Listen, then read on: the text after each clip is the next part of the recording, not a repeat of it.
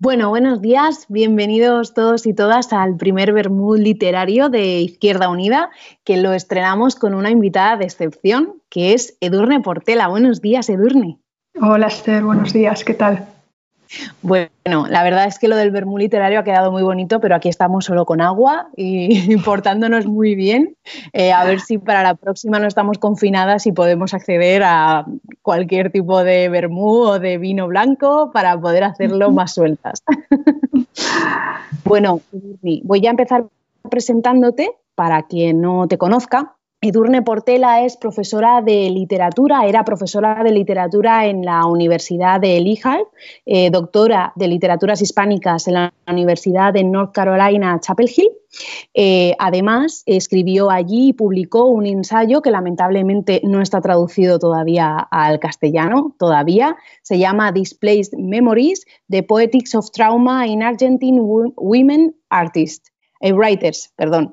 Eh, en 2016 publicó El eco de los disparos, que es un ensayo sobre cultura y memoria de la violencia. En 2017 eh, realizó un documental junto al escritor José Ovejero llamado Vida y Ficción.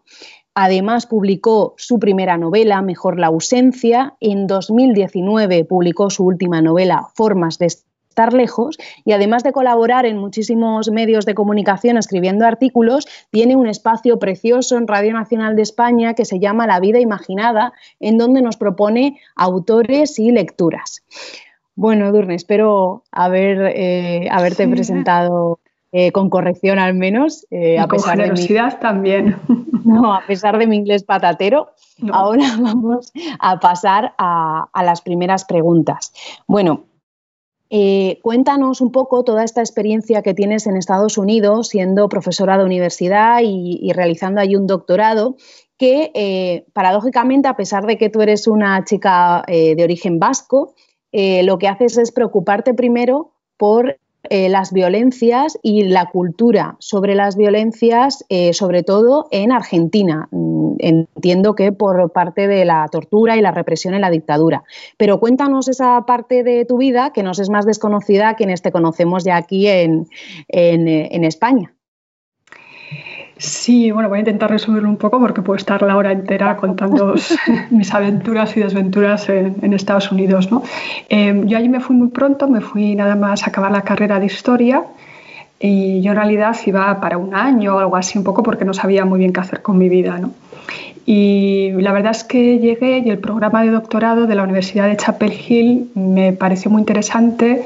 Eh, también me lo pareció la forma en que la universidad funciona ya, ¿no? desde eh, las librerías, perdón, las bibliotecas absolutamente abiertas, ¿no? que puedes tocar los libros y descolocarlos y sentarte ahí a leer. Y, ¿no? que me daba la sensación que el acceso a, al conocimiento era mucho más cercano y más inmediato que, bueno, que lo que yo tenía aprendido de la Universidad Española. Entonces, bueno, por una serie de vicisitudes acabé al final haciendo allí el doctorado en literatura.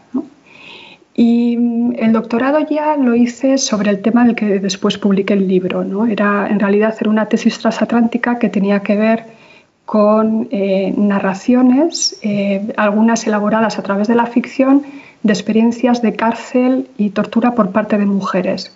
Entonces, era un estudio que tenía que ver con, eh, la experiencia traumática, tanto en la Guerra Civil Española como en la posguerra en España, y por otra parte con la experiencia de la dictadura argentina y, lo que supuso eso, ¿no? en términos de desapariciones, torturas y demás. Entonces, a mí me interesaba mucho entender cómo a través del lenguaje literario eh, se pueden elaborar ciertos traumas que son eh, absolutamente inmanejables por una memoria narrativa normal. Y claro, yo hice todo esto eh, con un interés muy, como muy fuerte, sobre todo pues eso, cómo las mujeres sufren ese tipo de traumas y después cómo los elaboran.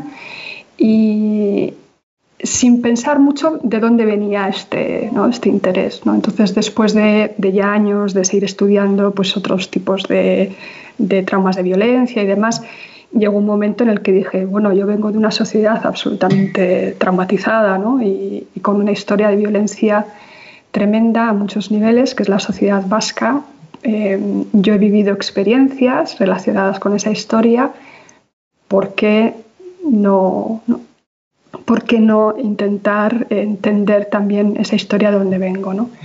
Y para esto, esto lo cuento al principio del ensayo del eco de los disparos, para situarme ahí en ese momento de, de, darte cuenta, ¿no? Realmente qué cosas estás eludiendo o, qué cosas tienes ahí dentro y todavía no has sacado.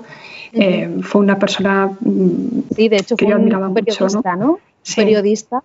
Eh, fue el que te, te, abrió un poco los ojos ¿no? y te dijo que a lo mejor no estabas hablando sobre tu realidad, sobre la violencia que tú habías vivido, eh, pues porque no querías de alguna forma enfrentarte a ella, ¿no? Y era un poco más fácil hablar sobre otras. Fue eh, Paddy Woodworth, nos sí, eso es. Que tiene, que él, eh, pero es que además lo más divertido de todo esto es que él me decía esto, me decía, Durga, pues si es que tú hay en el fondo lo que te interesa es todo este tema y tal, no sé qué.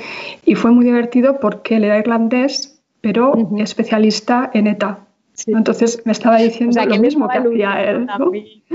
Claro, em, porque a veces necesitas, yo creo que a veces necesitas un grado de separación, ¿no? Entre eh, un grado de separación, un grado de madurez y también eh, mucha preparación. Si quieres afrontar un tema que te afecta eh, emocionalmente mucho y en el que te sientes que estás en una posición polarizada enfrentar un tema así desde lo intelectual eh, e incluso desde la ficción, ¿no? porque al final yo creo que cuando, cuando tienes algo muy internalizado y lo sientes mucho, es muy difícil elaborarlo con cierta perspectiva y con cierta serenidad. Entonces yo creo que necesite pues, todo ese trabajo previo. Esa experiencia previa. Sí, y también un, un aparato teórico suficientemente, eh, no sé, eh, un aparato teórico que me permitiera entrar en ese tema, que es lo que hice en, el eco de los disparos, eh, sintiéndolo mucho, porque creo que es un libro muy personal y, en el fondo es el más autobiográfico que he escrito, pero con esa serenidad ¿no? y con esa, con esa distancia como para, para intentar también hacer eh, no solo una crítica de la sociedad en la que he vivido, sino también autocrítica ¿no? en, ese, en ese proceso. De eh, perdona que siga un poco con tu experiencia en Estados Unidos para luego pasar ya más eh, profundamente al eco de los disparos. Eh, de tu experiencia en Estados Unidos mm, me interesa como lectora porque no puedo llegar a ese ensayo que, que solamente está escrito en inglés. en ese ensayo nos puedes hablar va, bueno, es por el título entiendo que, versa sobre eh, literatura escrita por mujeres que tratan sobre esa narrativa de la violencia que decías que habían padecido. ¿Nos puedes hablar un poco de alguna autora, de algo que, que a ti te impactara más o que te parezca más interesante de todo lo que estudiaste?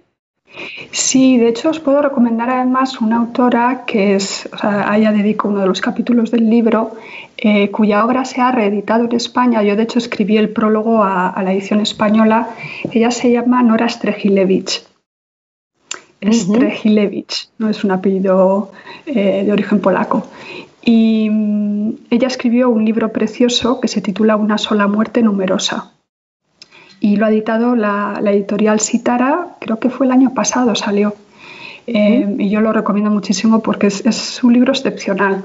Eh, ella fue una mujer que bueno, la detuvieron y estuvo desaparecida más, pues como bueno, unos cuantos días, un par de semanas, em, en una cárcel clandestina, o sea, en un centro clandestino de detención. Fue torturada brutalmente y después consiguió, cuando salió, consiguió irse al exilio el caso es que cuando a ella la detuvieron, eh, detuvieron también a su hermano, a la novia de su hermano y a dos primos.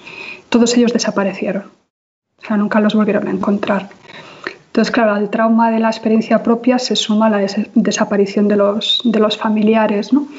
Entonces, este libro eh, a mí me parece muy excepcional porque ella lo escribe durante 20 años. O sea, es una obra que, claro, es todo el trabajo de ella, el trabajo de duelo por los familiares desaparecidos, por todos los desaparecidos en Argentina.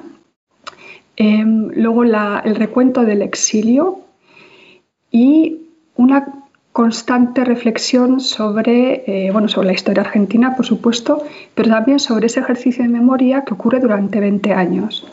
Entonces, eh, y bueno, y contado con una fuerza narrativa, una, ella además es poeta, entonces una fuerza lírica, es, de verdad es un libro, para mí es un libro de cabecera, ¿no?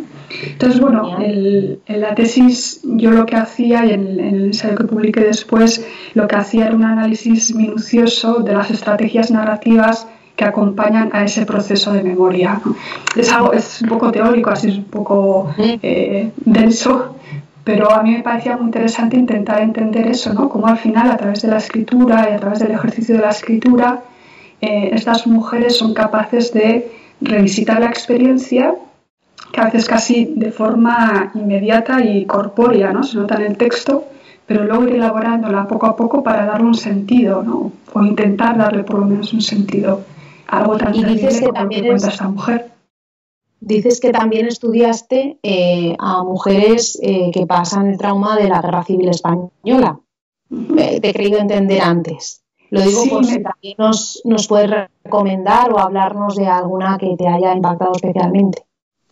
Sobre todo leí los testimonios de mujeres como Tomasa, Tomasa Cuevas, Juana, sí, Tomasa Cuevas, Juana Doña, eh, todos estos testimonios de mujeres que empezaron a salir en los años 80, que claro, los de los de los que recoge eh, Juana Doña, por ejemplo, o incluso Tomasa Cuevas, las cárceles de Soledad Real, no son solo propios, ¿no? Hay un, hay un trabajo de, testimonio colectivo y de recolectando, ¿no? recogiendo testimonios. Entonces, en parte dice eso, que tenía que ver con la experiencia de la guerra civil y la primera posguerra, pero también testimonios de mujeres antifranquistas de los años 70, como pudieron ser Lía Falcón, que escribió un libro tremendo, que es En el infierno, ser mujer en las cárceles de España, que lo escribió además en la clandestinidad, ¿no? Eh, o eh, mujeres como Eva Forés, que también pues, eh, escribió un diario sobre su cárcel, su encarcelamiento, su tortura y demás. Entonces, bueno, em, a mí lo que me interesaba mucho era la correlación también entre el espacio carcelario y el cuerpo femenino, ¿no? y cómo la experiencia de cárcel y tortura también, por supuesto, es particular ¿no? Eh, al, cuerpo femenino y cómo la mujer después desarrolla a través del lenguaje esa experiencia, ¿no? que tiene que ver con el miedo, tiene que ver con el dolor, con em, la vulnerabilidad ¿no? del cuerpo femenino en, situaciones tan extremas. Entonces, bueno, em, el estudio pues, tenía mucho que ver con todas estas cuestiones. ¿no? Y sobre todo el hilo conductor era eso, como el lenguaje literario nos puede ayudar para afrontar experiencias tan extremas. y luego pues a partir de ahí, sí, perdón, a partir de ahí también me interesaron testimonios, eh, bueno, no tanto testimonios, sino obras ya puramente literarias que eh, tomaban todos esos testimonios y lo reconducían en una ficción, ¿no? Por ejemplo, lo que hizo Dulce Chacón en La voz dormida. Entonces, bueno, eh, durante bastante tiempo estuve en ese ámbito eh, de estudio y escribiendo sobre esos temas. Bueno, pues que animamos a las editoriales españolas que, a, que, a que traduzcan y a que nos traigan este ensayo que, yo creo que tendría una gran aceptación. Ya te digo que, por aquí. No sé, a mí me parece un poco tostón. Bueno, pues no, ya te garantizo. Parece como muy denso, muy pesado, pero. Muy, muy interesante. Y bueno, de hecho, todo esto que me estás contando me es muy cercano porque acabo de releer el eco de los disparos y bueno, y veo que tú de toda esa experiencia efectivamente haces un ejercicio de un ejercicio muy personal, como decías antes, lo haces en 2016 y el eco de los disparos acaba siendo un ensayo sobre cómo, eh, cómo encontrar productos culturales eh, que nos puedan ayudar también en, este, en el proceso de pacificación del País Vasco. No sé si, si esta sería una buena síntesis de, lo que intentas eh, a lo largo de todo, de todo el texto. Sí, o sea, es un ensayo que tiene, aunque todo, está absolutamente entrelazado, eh, es un ensayo que tiene una parte muy personal, que son una serie de relatos que se van cruzando. Que realmente, perdona, para, para, para, que me quede claro, realmente son autobiográficos, ¿no? Aunque tú los cuentas en tercera persona, pero son tus recuerdos. Sí, y claro, el recuerdo siempre tiene algo de ficción, ¿no? Eso lo sabemos, lo sabemos todos, pero sí parten de, de una memoria y de una experiencia. Y todos están relacionados con las reflexiones que hago en, el grueso del libro, ¿no? Y, como bien dices, eh, ahí el hilo conductor es eh, las representaciones culturales como forma de o como herramienta para afrontar este pasado que es tan difícil, ¿no? Y para dirimir un pasado que, que ha impregnado toda una sociedad de, de violencia, de silencio, de complicidades, ¿no? De una especie de indiferencia, ¿no? que es una palabra que hay que tener cuidado con ella, pero bueno, creo que en el, en el ensayo lo desarrollo bastante. ¿no? Entonces, eh, eh, perdona si a lo mejor te ayuda, he cogido unas cuantas frases que me parecen sugerentes del libro para que nos las desarrolles o nos las expliques, si, si, si, te parece. Además, es que algunas de ellas ya las has comentado. Por ejemplo, una que me parece, bueno, me parecen todas estas, huelga decir que me parecen, eh, bueno, hallazgos, ¿no? Cuando dices eh, bueno, cuando llegas a la conclusión de que quien controla la imaginación controla los afectos, entendiendo la imaginación ¿no? como la, y los afectos como los, eh, como los teoriza Spinoza, que es algo que, que explicas al principio, y que explica que efectivamente la imaginación es la que desarrolla nuestros afectos. Hay tres afectos primarios, digamos, que tenemos todos y que a partir de ahí desarrolla otros y por tanto la, imaginación tiene un poder impresionante a la hora de eh, poder desarrollarlos. Explícanos un poquito esto de quien controla la imaginación controla los afectos, ¿por qué es tan importante?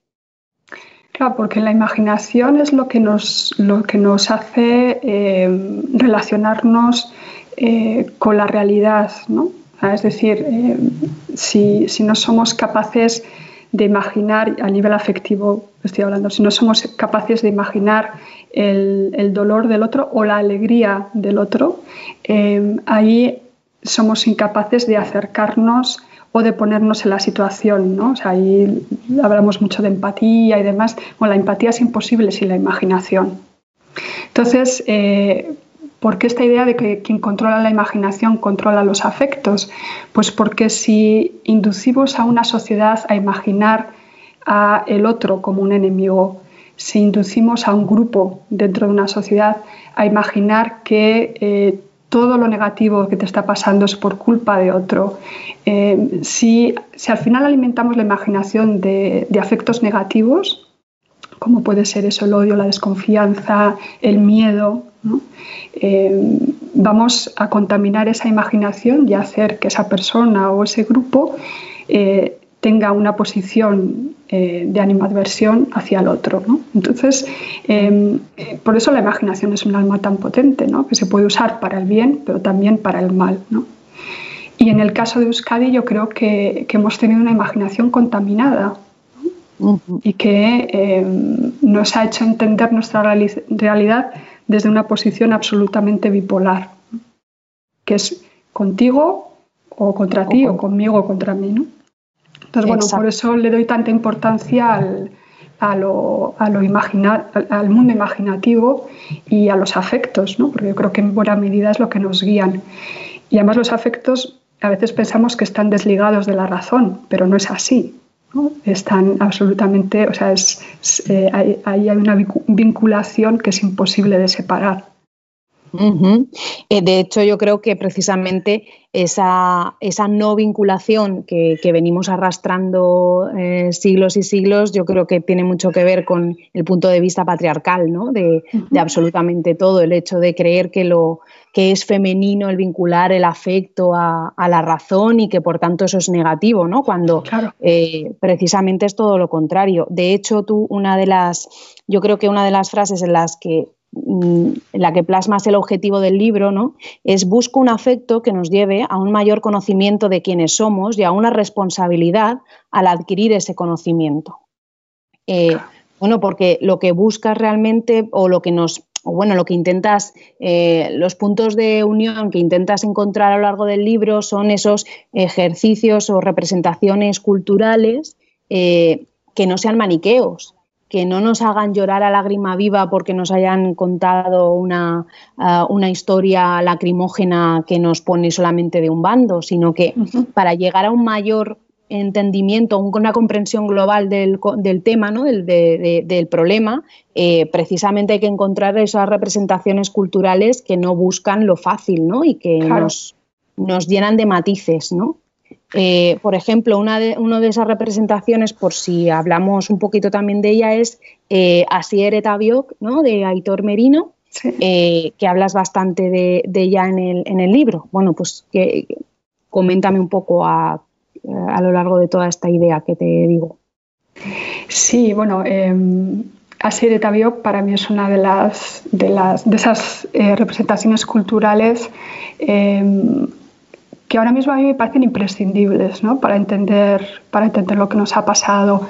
Y yo creo que el, eh, que por cierto creo que todavía está en filming, si no Aitor eh, igual nos está escuchando, nos puede dejar un mensajito, está o no está. Nos dejó un enlace creo por ahí que nos puede volver a poner. Sí, yo creo que igual está en abierto. ya se podía ver en abierto ya. Sí, yo creo que igual sí. Entonces, eh, bueno, es una película que a mí me parece de una inteligencia y de una sensibilidad eh, tremendas, ¿no? Porque, eh, bueno, es la historia de, de Aitor Merino y, bueno, con su hermana además hizo el documental, con Amaya Merino. Es todo un proceso de indagación y de reflexión para intentar entender su amistad con Asier, que bueno, es un amigo suyo de la infancia que por diferentes motivos ha acabado perteneciendo a ETA. Y em, todo el documental es eh, el planteamiento ético de Aitor Merino frente a su amigo, es decir, em, ¿cómo puedo yo entender esta amistad cuando estoy completamente en contra o cuando, cuando todos mis fundamentos éticos se tambalean, ¿no? Si considero que Asier eh, ha participado en, esto, ¿no? Eh, entonces, bueno, es eso, es una indagación, es una reflexión y lo que nos muestra el documental es la complejidad de los afectos. Es decir, lo que nos ha pasado en Euskadi no es simplemente que haya habido una banda terrorista que ha matado a gente, que la ha habido, pero es que hay todo un sustrato social muy eh, difícil de, desentrañar, en que los afectos están muy involucrados y ha habido también una parte de la sociedad vasca que ha sufrido eh, la violencia de ETA y la persecución de ETA y otra parte de la sociedad vasca que también ha vivido otras formas de violencia. ¿no? Y aquí eh, cuesta mucho aceptarlo, pero hay que recordar la violencia policial, eh, la violencia parapolicial, los GAL y todos los grupos de ultraderecha que estuvieron operando hasta entrados los 80 en Euskadi. ¿no? Estamos hablando del batallón vasco español, o sea, hay un montón de, hay una historia muy compleja que ha hecho muchísimo daño y que todavía no se ha solucionado. Entonces, claro, si seguimos con las típicas historias de buenos y malos, toda esa complejidad, ese, pues, eh, esa densidad de la historia mm, ni la vamos a entender ni a niveles personales y subjetivos vamos a poder superarla, porque nos vamos a quedar estancados en las historias de buenos o malos por una parte o por otra, da igual. Mm.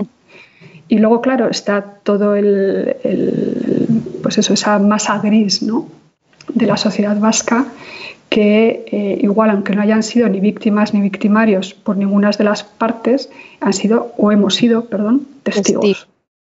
Y ahí el papel del testigo, y esto lo repito mucho en el ensayo, es fundamental para aportar esos matices a la conversación. De hecho, eh, sobre el testigo, ¿no? dices que si el testigo de la violencia permanece al margen, se convierte en cómplice. Y bueno, esto se produce mucho a través del mecanismo de la indiferencia, que en muchos casos es una indiferencia inducida, es decir, que a través del miedo eh, te inducen a esa indiferencia para, para garantizar tu supervivencia. ¿no? Y bueno, eh, esto es de lo que prácticamente eh, más se habla ¿no? en, todo, en todo el ensayo, ¿no? con esa parte de autocrítica tan, tan brutal que, tiene el libro y por tanto esa honestidad ¿no? Eh, intelectual y también vital y de los afectos que tú expones eh, desnuda en, cada capítulo y es que eh, con retazos de tu historia ¿no? pues nos desvelas que has sido testigo y que en muchas, en la gran mayor parte de, los casos, pues una testigo en silencio, ¿no? Hasta que, bueno, hasta que también haces este libro y evidentemente dejas de ser, dejas de ser cómplice ¿no? por, ese, por ese silencio. bueno, un poco sobre esto? Claro, es que la... yo creo que esto pasa siempre, ¿no? Bueno, se ha criticado mucho a la sociedad vasca y con razón, ¿no? Porque, pues por ese silencio, por esa complicidad, por esa indiferencia, pero yo creo que la... es que no conozco ninguna sociedad en la que eh, durante los años de violencia eh, no haya habido una gran masa de testigos indiferentes, ¿no? Esto es algo que parece que no aprendemos, ¿no? O sea, nos ha pasado en España, con la guerra civil y el franquismo, eh, pasó en Alemania, ha pasado en, todas las eh, sociedades que han tenido un conflicto civil eh, fuerte. Entonces, yo creo que es desde el presente es muy fácil juzgar, pero yo creo que también, o, creo que más que juzgar, deberíamos intentar entender estos mecanismos que son tan comunes ¿no? y por desgracia siguen ocurriendo.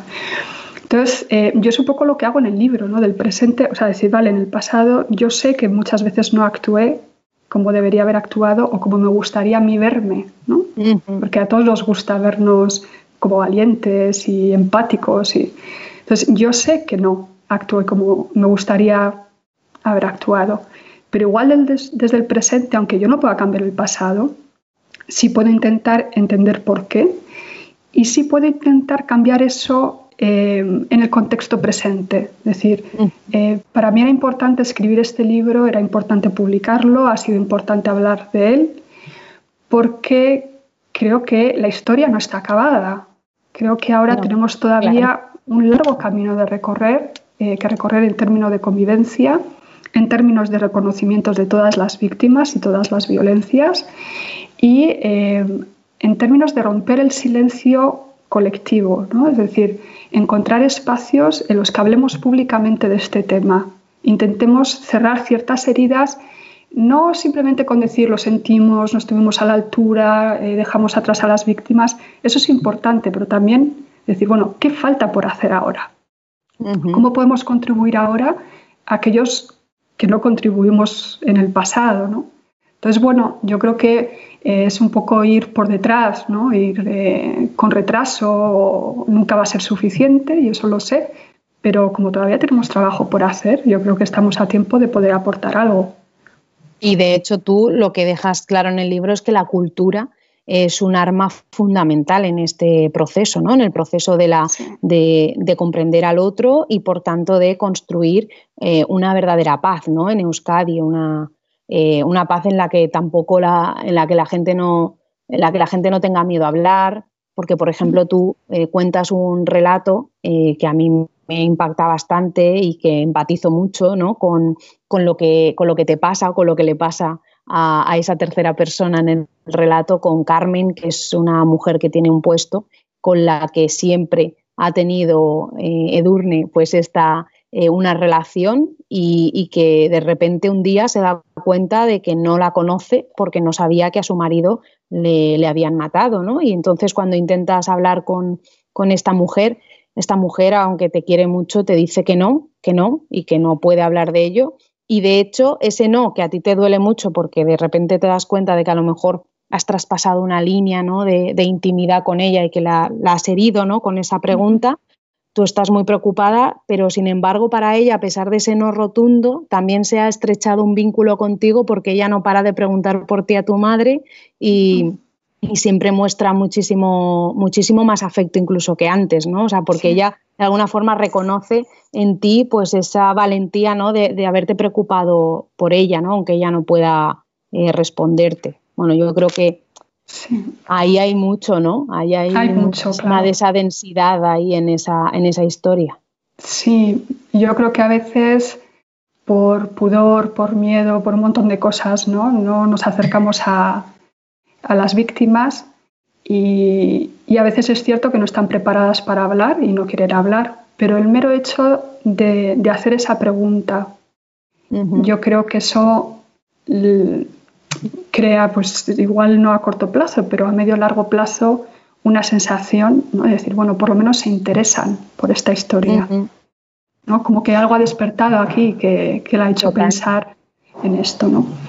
Entonces yo creo que eso es una de las labores que también faltan por hacer. ¿no? Y, como decías, eh, retomo lo que has dicho de la cultura. Yo creo que la cultura es fundamental por dos motivos. Eh, por una parte es porque a través de la literatura, del arte, de la fotografía, del cine, a veces somos capaces de representar eso que está invisibilizado o que se siente pero no se ha formulado. Es decir, eh, podemos crear una narrativa, una realidad que llegue Em, aquellas cuestiones más difíciles ¿no? de reconocer como propias, pero cuando se reconocen ya se hacen visibles, se hacen reales. Y por otra parte también me parecen ya de forma más instrumental, eh, pues a través de, eso, de un libro, de una película y demás, eh, formas de crear un debate público que si no son muy difíciles, son debates muy difíciles de llevar a cabo si no es a partir de cierto, pues podemos decir, eh, no sé, de cierto espacio común o a través de eso, Mm, objetos comunes, ¿no? que objetos que se puedan compartir. Y ahí, pues eso, lo literario, el cine, el arte, pues eh, son eso, ¿no? Eh, son, son objetos que se pueden llevar al espacio público y crear a través de ellos y de sus historias una conversación, que es la que creo que todavía tenemos, tenemos pendiente en Euskadi. Bueno, y de hecho, ya para pasar a tus novelas, eh, de hecho, una de esas narrativas eh, que nos permiten imaginar y que nos permiten ponernos en esa situación ¿no? de, comprender los matices. Tenemos Mejor la ausencia, es tu, primera novela, y en Mejor la ausencia precisamente eh, lo que hacemos es ponernos a través de los ojos de una niña, en principio una niña que se va haciendo mayor a lo largo de la novela, que nos cuenta, eh, eh, bueno, pues a través de sus ojos como una chica vasca de una familia destruida por todos tipos de violencia posibles, eh, tiene idas y venidas a lo largo de su vida, ¿no? Pero bueno, al final, y esto no, no es un spoiler, bueno, al final siempre queda dentro de los márgenes de tanto de su familia como de su lugar de origen, ¿no? No consigue terminar de salir de ahí y un poco todo es cómo, cómo afronta esa situación, ¿no? Eh, es interesante porque además de hablar de toda la, además de hablar de la vida en esa sociedad tan violenta, también nos habla de esa otra violencia que es, bueno, la violencia de género, ¿no? Eh, y además eh, absolutamente palpable a lo largo de toda la novela y que bueno, te, estremece a lo largo de, toda ella. Cuéntanos un poco cómo llegas a esta novela, eh, qué parte hay autobiográfica. De hecho, algunos de los fragmentos de del eco de los disparos casi que aparecen representados en algunas escenas de, de la novela. Pero bueno, ¿cuánto de autobiográfico hay? ¿Cómo llegas a ella? Bueno, claro, la gente siempre piensa que es autobiográfica porque está narrada en primera persona y porque la protagonista en edad y geografía coincide conmigo, pero de verdad no es una novela autobiográfica. Menos mal, sí, porque es la primera pregunta que me hizo mi editor cuando la leyó. Eh, me la dijo muy tímidamente, pero fue ¿cuánto de autobiográfico hay en esto? Y cuando le dije que nada, mm, suspiró y, eso, se alegró mucho y dijo, menos mal, ¿no? Eh, esa no es mi familia, eh, Amadeo no, tiene nada que ver con mi padre, eh, mi madre tampoco con Elvira, ni mis hermanos, ¿no? Entonces, bueno, em, sí es cierto que algunas de esas escenas del eco de los disparos las elaboré a través de la ficción ahí, ¿no? Entonces, también un poco como juego, juego mío, ¿no? Pero sí es cierto que la novela tiene un pozo, podemos decir, de, de memoria. O sea, no quiero decir autobiografía porque no se refiere a mi vida, sino de una memoria personal que tiene que ver mucho con lo afectivo eh, social, ¿no? Tiene que ver mucho con las sensaciones y también con, con una memoria del, del, lugar muy fuerte, porque la novela el, ambiente de esos años 80, de la margen izquierda de Bilbao, que era un sitio tremendo, ¿no? Eh, en cuanto a polución, en cuanto a paro, en cuanto a todo el tema de la heroína y demás. O sea, la novela no es solo la conflictividad política de ETA, ¿no? es también los años 80 en una región devastada como podían ser otras regiones de España. ¿no? Puedes pensar Vigo, puedes pensar el cordón industrial alrededor de Barcelona, el sur.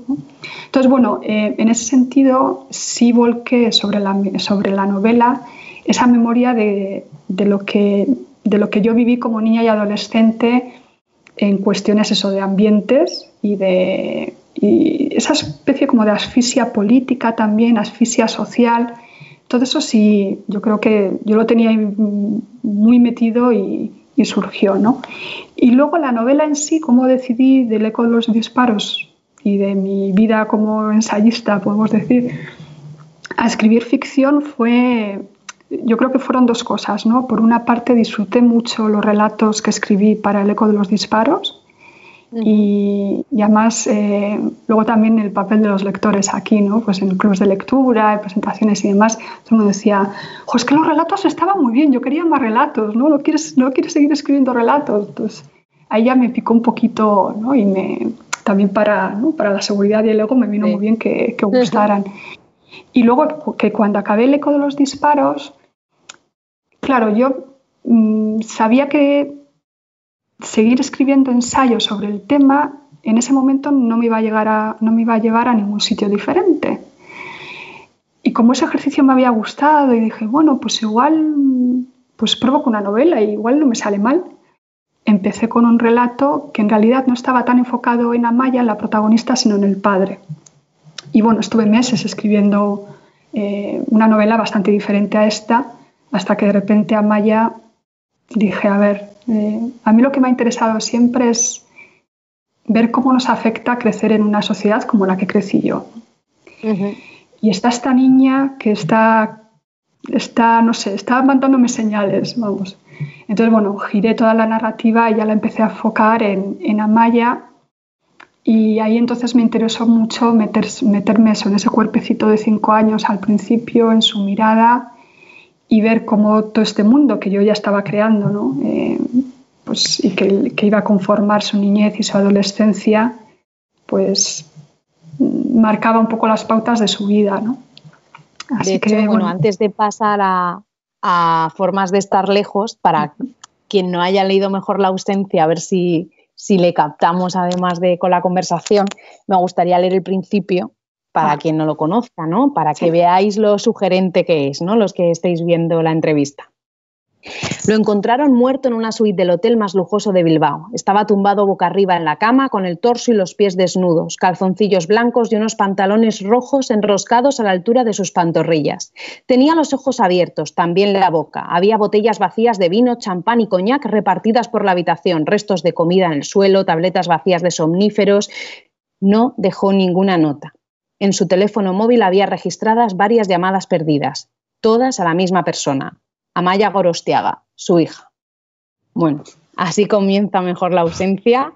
Eh, bueno, yo creo que leyendo esta parte es imposible que nadie se quede sin la intriga, así que bueno, espero que, que sirva para que lo tome la gente en consideración. Y ahora ya pasamos a Formas de estar lejos.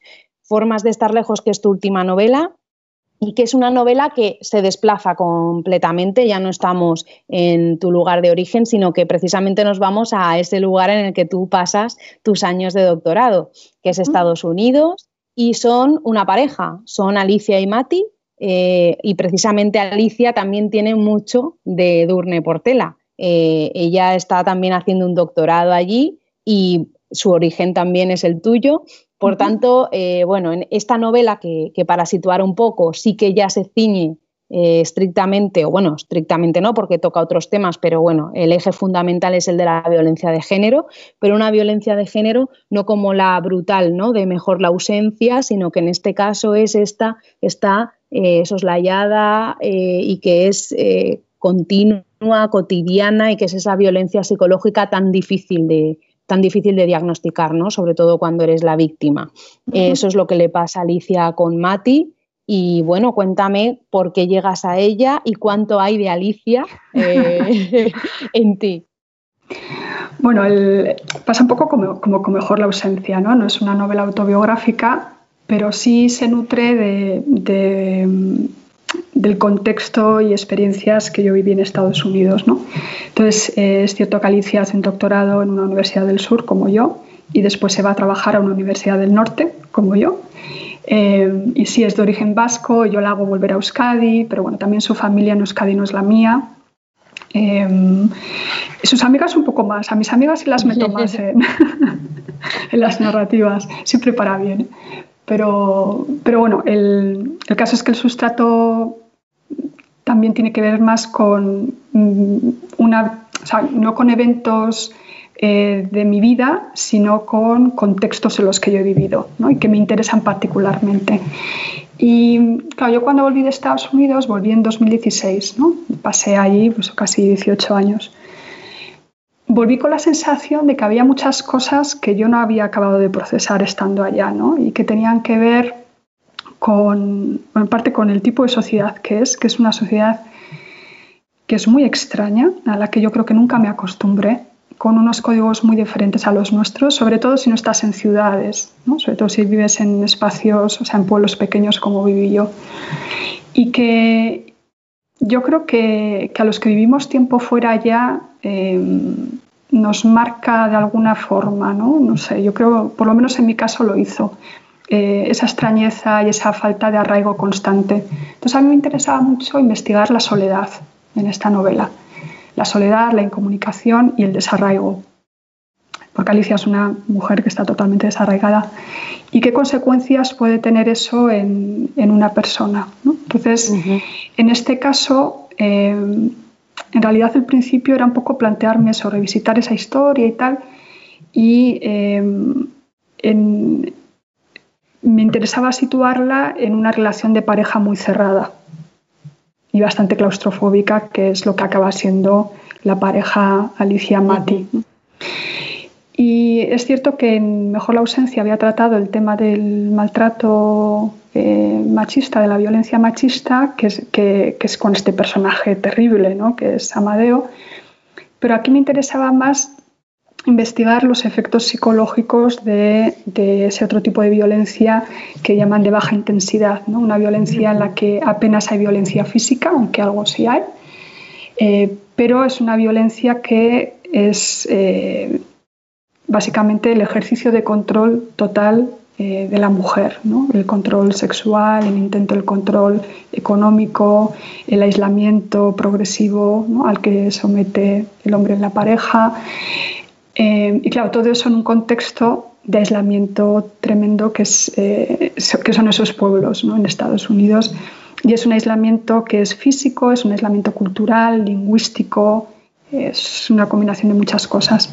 Entonces, bueno, todo eso yo creo que estaba flotando ahí y, y se, fue, se fue canalizando a través de la historia de Alicia y Mati, ¿no? porque bueno, yo cuando me pongo a escribir no sé muy bien a dónde voy, solo sé que tengo esas inquietudes, esas cosas que me están molestando y, de repente voy creando pues eso, a los personajes, el mundo en el que vive y, voy guiándome, o sea, por instinto no quiero decir porque parece que entonces no hay esfuerzo ni trabajo, ¿no? pero sí voy guiándome por cómo esos mundos se van creando y, y, cómo los personajes también van configurando las relaciones y sus, y sus personalidades. ¿no?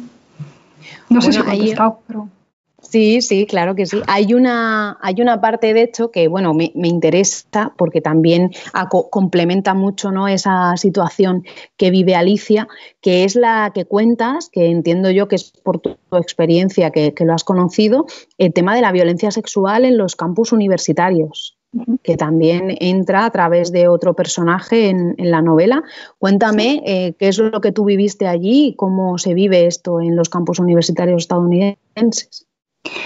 Sí, claro, depende mucho de las universidades, ¿no? Pero en las universidades privadas, eh, sobre todo más, más pequeñas, eh, está bueno este sistema social, se puede llamar, que son las fraternidades, ¿no? que es, aquí lo vemos en las películas pues, como si fuera la gran fiesta y la gran broma, pero que esconden cosas terribles. ¿no? y, una de esas cosas es eh, la sistemática, eh, bueno, el abuso sistemático de mujeres, en muchos casos de violaciones. ¿no? Y yo esto lo viví sobre todo en la, en la segunda universidad en la que trabajé, en la que era un problema muy real y que la administración de la universidad, y esto como digo no es un caso único, eh, a la administración de la universidad le cuesta mucho entrar en ello porque las fraternidades son intocables, son espacios de poder intocables. ¿Por qué? Porque eh, el ingreso a la universidad eh, se hace, bueno, muchas veces son familias ¿no? que llevan años eh, o donando dinero a esa universidad o que forman parte de, la junta directiva de la universidad y sus hijos están en esa fraternidad, que ese hijo al final pues eh, eh, trabajará para la misma empresa del padre y seguirá donando dinero a esa misma universidad. Es decir, son sistemas de poder que están en estas universidades desde hace décadas, incluso en la mía, que es de 1800 y pico, desde el principio hubo, hubo este sistema de fraternidades y que son intocables. De todas maneras, desde el Me Too, que ocurrió después de que yo me fuera de ahí, eh, ha habido muchas investigaciones que ya estaban en curso, eh, se, han, se, han, incrementado, eh, se está cambiando mucho el sistema de denuncias, porque otra cosa que pasa a las universidades privadas es que muchas veces los crímenes que se cometen en la universidad, si se denuncian a la policía de la universidad, se dirimen dentro del campus, no salen fuera. Entonces, claro, ahí toda la cuestión de ocultamiento de cifras de violaciones, bueno, es, un mundo terrible, muy siniestro y muy perverso y, es una realidad, ¿no? Si, si Espanto. cualquiera busca eh, investigaciones sobre violaciones en campus universitarios en Internet, eh, las cifras son tremendas.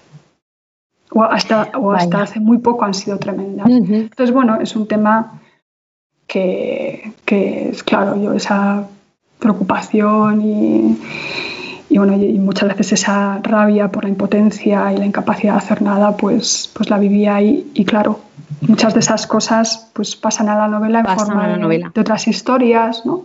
que en algunos casos muy elaboradas por la ficción pero esas realidades pues, que están ahí ¿no? pues son el punto de partida para, crear esas escenas.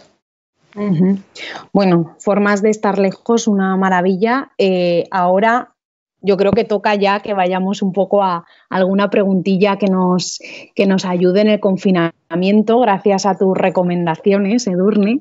Y sería, bueno, como nos quedan solamente unos diez minutillos, pues para, para ir finalizando, eh, ¿Qué nos recomiendas, Edurne? Porque ahora ya no tenemos la vida imaginada en Radio Nacional de España y necesitamos. Sí, la tenemos. Bueno, la tenemos y la estáis, la estáis haciendo, perdóname, porque pensaba que se había parado por, la eh, cuarentena. bueno, por eso tengo este micrófono maravilloso que veis aquí en pantalla. No porque de pues normal yo tenga estas cosas, sino porque mm, la vida imaginada la grabamos por Skype, es un poquito eh, pues eso, complicado, ¿no? Estamos todos teletrabajando, pero Antonio Delgado está en el estudio, el pobre, pues y, llevando el programa genial. No, no, tranquila, no. pretendía hacerlo, así que he fallado completamente. No, no, no, pero bueno, como tampoco estoy en Twitter ya no os aviso de estas cosas. Exacto, em, Es por eso. De hecho, Pero lo podéis. Hay una, hay una, de las preguntillas que nos acaban de pasar por ahí que, bueno, que te invitan y te invitamos a que descanses de, tu, de, tu, salida de Twitter y que a ver cuando, cuando vuelves que te echamos de menos. Esto es solamente una petición y tú ya no nos haces caso si no quieres. Pero bueno, cuéntanos un poco. majísima en Twitter y sois, un montón de gente majísima en Twitter, pero es que estoy un poco blandita. Entonces, sí, tú tranquila. Cuando tú quieras volver, pero que sepas que, te, que, te, esperamos con los brazos abiertos. Así que explica, eh, explícanos a los que nos hemos perdido por por, culpa de Twitter tus vidas imaginadas, ¿qué libros has estado recomendando? ¿Qué autores? ¿Qué autoras? Pues mira, em, este lunes pasado recomendé un libro precioso, que si lo tengo a mano, no, no lo tengo, bueno, no me voy a levantar y dejar la pantalla vacía, pero es un libro que ha editado eh, Tránsito, la editorial Tránsito, que es maravillosa y tú lo sabes. Eh, no, después. Ha sido ah, Estamos en el borde. Es una maravilla de libro, sobre todo para estos días tan de bajona y que hay tanta gente sufriendo y, bueno, eh, y tenemos tantas muertes y tantas desgracias. Es un libro muy bonito porque eh, eh, son nueve relatos y cada uno tiene como protagonista la relación entre una persona y un animal. Entonces, es un libro muy bonito sobre la interdependencia entre el ser humano y los animales y a mí me ha encantado leerlo ahora cuando estamos tan mal, pero el planeta se está sanando y está recuperándose. ¿no? Entonces, para mí es como ponerme muy clara delante de la cara nuestra fragilidad como especie. Y lo que el libro yo creo que invita es a reconocer esa fragilidad y, a intentar sanar esos lazos con las otras especies, ¿no? los otros seres vivos del planeta, a través de la ternura, de, la compasión, incluso de la empatía, ¿no? que claro, la empatía con el animal es muy difícil, pero igual si la empatía entre nosotros que se puede trasladar una especie, pues podemos decir, de amor, de respeto, ¿no? Por, por el mundo animal y el entorno animal. Y son cuentos preciosos, con una poesía, una profundidad también del pensamiento. Muy bonito. Que nos recomiendas, estamos en el borde de Carolina Lamarche en la editorial Tránsito. Y bueno, dime, de estos últimos meses, ¿qué otro libro nos recomiendas? Que ahora para el confinamiento se necesitan muchas recomendaciones. Pues os voy a recomendar uno que es sobre una fuga, que es eh, una maravilla, me encantó, que este también hizo un programa y este creo que sí lo tengo. No, tampoco lo tengo aquí. 38 estrellas. 38 estrellas, sí. Lo recomendé yo ayer en La Marea, o sea que estamos. ¡Ay, qué bien! ¡Qué bien! Pues eh, claro, es que además, eh, bueno, estas 38 mujeres uruguayas que en 1971, si no me acuerdo mal, Em, se, se, fugaron de una cárcel de Montevideo. Em, bueno, eran, la mayoría eran tupamaras, ¿no? pero había alguna pues, que era narco y demás. Entonces eh, cavaron unos túneles por fuera em, que, conectaban la cárcel con las alcantarillas de Montevideo. Entonces eh, aprovecharon y las 38 se, se fugaron. De esas 38, 34 volvieron a la cárcel durante la dictadura y lo pasaron fatal. Pero bueno, el libro es muy interesante porque no es solo la fuga en sí, sino todo el contexto político que la rodea, ¿no? Y la historia de estas mujeres que ha sido totalmente olvidada. Y, bueno, eh, eran pues, de las tupamaras del momento, del, del ejército tupamaro, guerrillero del cual participaba Pepe Mújica, que ha sido presidente de, Uruguay, que de él sabemos todo, pero esta historia, por ejemplo, eh, no se conocía y su mujer estuvo también implicada en la fuga, ¿no? Entonces, bueno, también te pone un poco en perspectiva, eh, Sito Polanski, también te pone en perspectiva cómo la izquierda eh, revolucionaria, amigos, cómo la izquierda revolucionaria ha ninguneado el papel de las mujeres en pues eso, en la lucha ha ninguneado su sacrificio y ha ninguneado incluso su épica, porque esto podía ser una historia épica que nos imaginemos la película. totalmente. Bueno, es que 38 estrellas es una maravilla de Josefina Licitra, eh, que vamos, os animamos las dos. Nos llega una pregunta de alguien que nos dice, Durne, ¿qué libro clásico nos recomendarías? Ay, qué difícil.